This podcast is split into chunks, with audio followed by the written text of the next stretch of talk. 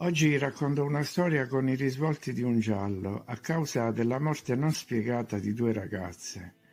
La vicenda si riferisce ad avvenimenti di migliaia di anni fa e le due ragazze, due vergini, ma che forse non erano nemmeno semplici fanciulle, così come le intendiamo oggi, ma due gigantesse provenienti da Iperborea, si chiamavano Iperoche e Laodice. La storia è raccontata nei dettagli da Erodoto ma trova richiami in altri autori. Dunque, presumibilmente negli anni intorno al 450 a.C., Erodoto di Alicarnasso visita il santuario dell'isola di Delo, isola che forse prima non era nemmeno tale, ma che lo era diventata in seguito a causa del diluvio cosiddetto di Deucalione. A Dello si celebravano ancora delle cerimonie di tipo mistico, con il taglio di una ciocca di capelli alle fanciulle e ai giovinetti, che poi venivano avvolte intorno a un germoglio e deposte sulla tomba delle vergini Iperoche e Laodice, le cui spoglie erano conservate nel recinto del tempio. Sulla stessa tomba era cresciuto un ulivo. Erodoto, entrando nel santuario, nota quindi questa tomba e comincia a svolgere la sua indagine. Gli dicono che si tratta della tomba di due ragazze morte a Delo in circostanze misteriose. In quella stessa occasione anche i loro cinque accompagnatori o guardie del corpo erano scomparsi. La curiosità dello storico è grande e così l'intera faccenda comincia a comporsi. Ricordiamo che, secondo le cronache, Erodoto era considerato da Cicerone il padre della storia. Apprende dunque che ogni anno, nei secoli precedenti, a Delo giungevano dei doni direttamente da Iperboreo. Apriamo una parentesi.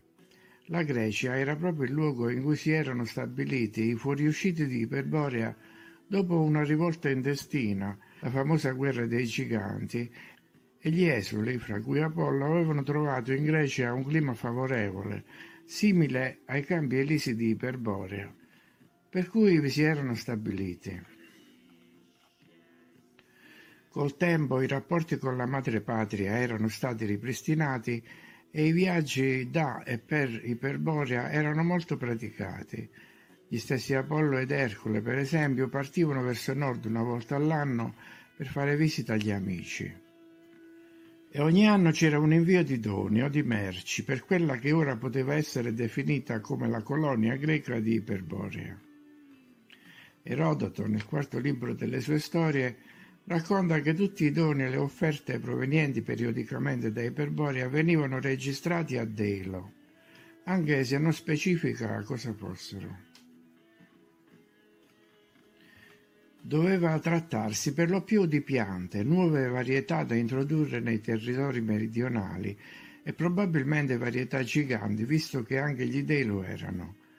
Ma forse i doni erano anche degli strumenti, dal momento che gli dei, fra virgolette, si erano prefissi lo scopo di istruire le popolazioni indigene, insegnando loro, oltre all'agricoltura e alla pastorizia, anche la metallurgia e le belle arti, come la musica, eccetera. La cosa molto interessante era che questi doni, probabilmente nuove varietà di piante o innesti, erano avvolti nella paglia per essere protetti dagli urti, ma soprattutto per evitare che si disidratassero.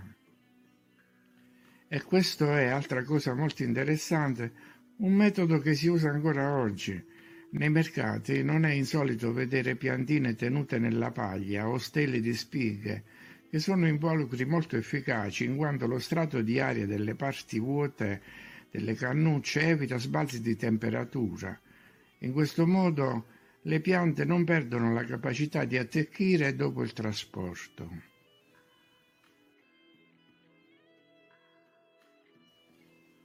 In realtà è possibile che quasi tutte le piante siano state introdotte nel nostro habitat da settori esterni e che gli dei abbiano avuto una parte importante nella loro importazione.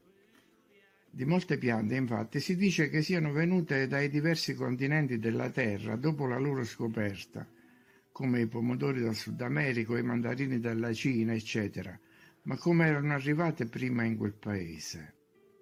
Qual era la loro vera origine?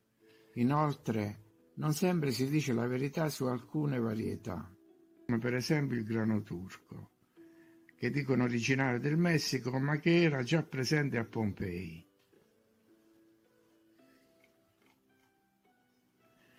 La terra doveva essere stata agli inizi dei tempi solo una cava di estrazione, quindi era rimasta in parte priva di vegetazione e forse per questo, durante la colonizzazione, venivano introdotte piante utili alla produzione di cibo, probabilmente OGM, adatti alle abitudini alimentari dei nuovi padroni. Ogni anno quindi giungevano presso il Tempio di Delo i preziosi doni, semi e piante utili per dare un impulso all'agricoltura. Ricordiamo che Iperborea viene descritta come la terra soleggiata e temperata, libera da ogni aria nociva, dove gli abitanti non erano afflitti da malattie. E i grifoni, animali con testa d'aquila, ali e corpo di leone, proteggevano questa terra, da molti definita come la matrice della razza ariana. Ad ogni modo questa tradizione dei doni era stata inaugurata proprio dalle due vergini, accompagnate da cinque connazionali. Iperoche e Laodice avevano camminato attraverso vasti territori e di paese in paese erano giunte a Caristo. Agli abitanti di questa città aspettava il compito di accompagnare nel tratto finale del viaggio fino in Eubea e poi a Delo, dove i doni degli iperborei per i greci venivano consegnati. Ma, come già detto, le due ragazze morirono nell'isola greca e i connazionali non ritornarono mai più in patria. Il destino delle due ragazze non è stato mai rivelato. Forse era intenzione di qualche entità avversa interrompere i viaggi e l'introduzione delle piante. Comunque sia, nonostante questo triste episodio, la tradizione era continuata e ogni anno c'erano nuovi regali per il santuario di Delo, anche se le modalità di consegna erano cambiate. Infatti, nei tempi successivi, le offerte venivano affidate dagli iperborei direttamente alle popolazioni meridionali, primi fra tutti gli sciiti, col compito di passarle da un popolo all'altro. La consegna di tali doni avvolti nella paglia avveniva tramite un tortuoso viaggio, di cui lo stesso Erodoto ricostruisce l'itinerario. Il nuovo percorso prevedeva che dalla terra degli Iperborei i doni passassero dunque agli Sciti, che li recavano fino sulle sponde dell'Adriatico e poi all'interno della colonia greca verso sud, da Dodona fino al mare Egeo. I Dodonei li trasmettevano al Golfo Maliaco e di là in Eubea, e quindi a Caristo e Delo e l'invio dei doni era continuato nel tempo fino al secondo secolo a.C., come si legge nell'inno a Delo di Callimaco.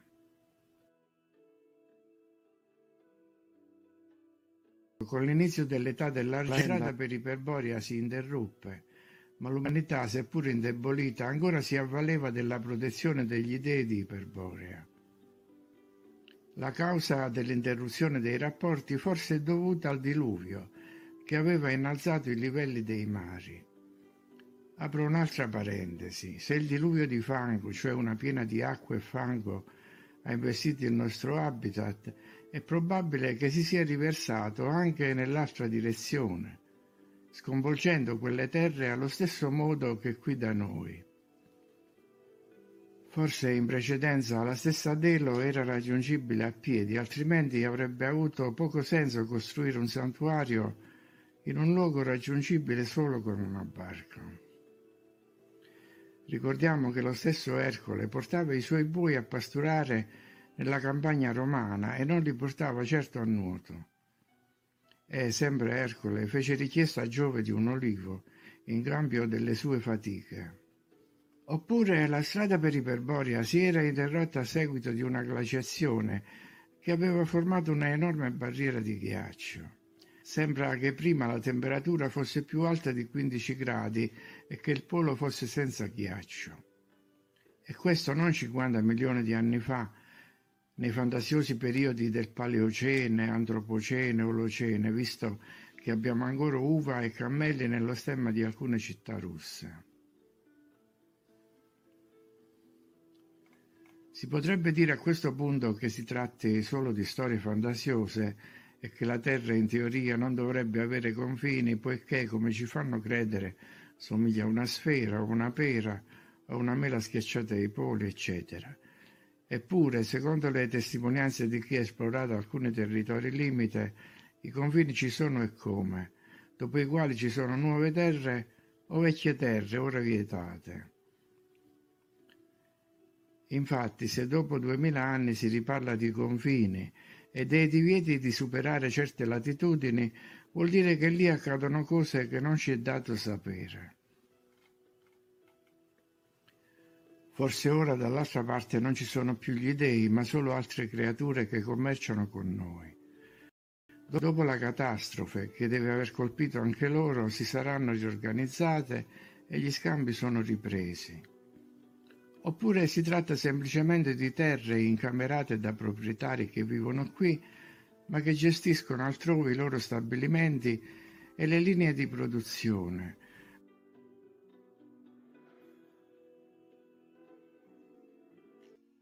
Magari con l'aiuto dell'intelligenza artificiale o della manodopera esportata. Siamo quindi nel campo di commercio e import-export con altre terre.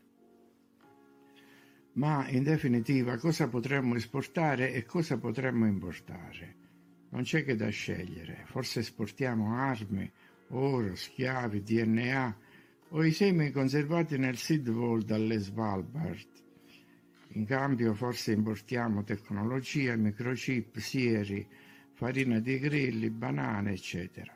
A volte infatti viene il sospetto che la grande quantità di alcuni prodotti non possa dipendere solo da piccole fabbriche o aziende locali nostrane.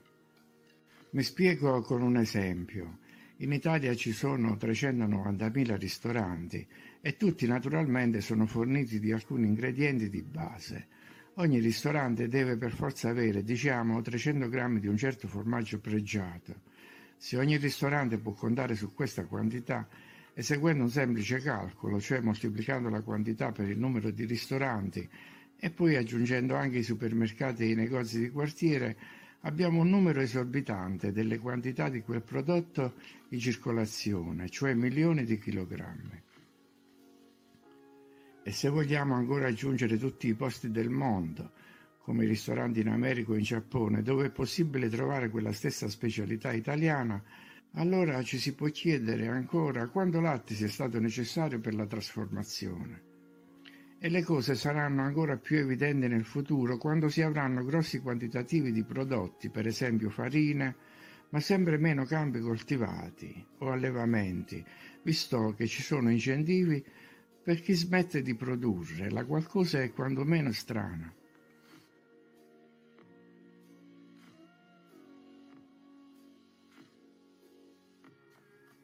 Ho parlato di cibo, ma il discorso potrebbe ampliarsi ai telefonini, per esempio.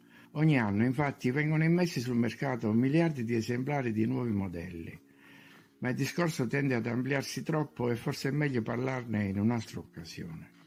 Però dovremmo tenere presente che molti balzi in avanti della nostra cosiddetta civiltà, soprattutto negli ultimi 200 anni, sono dovuti a tecnologie per molti versi inspiegabili e conseguite in breve tempo.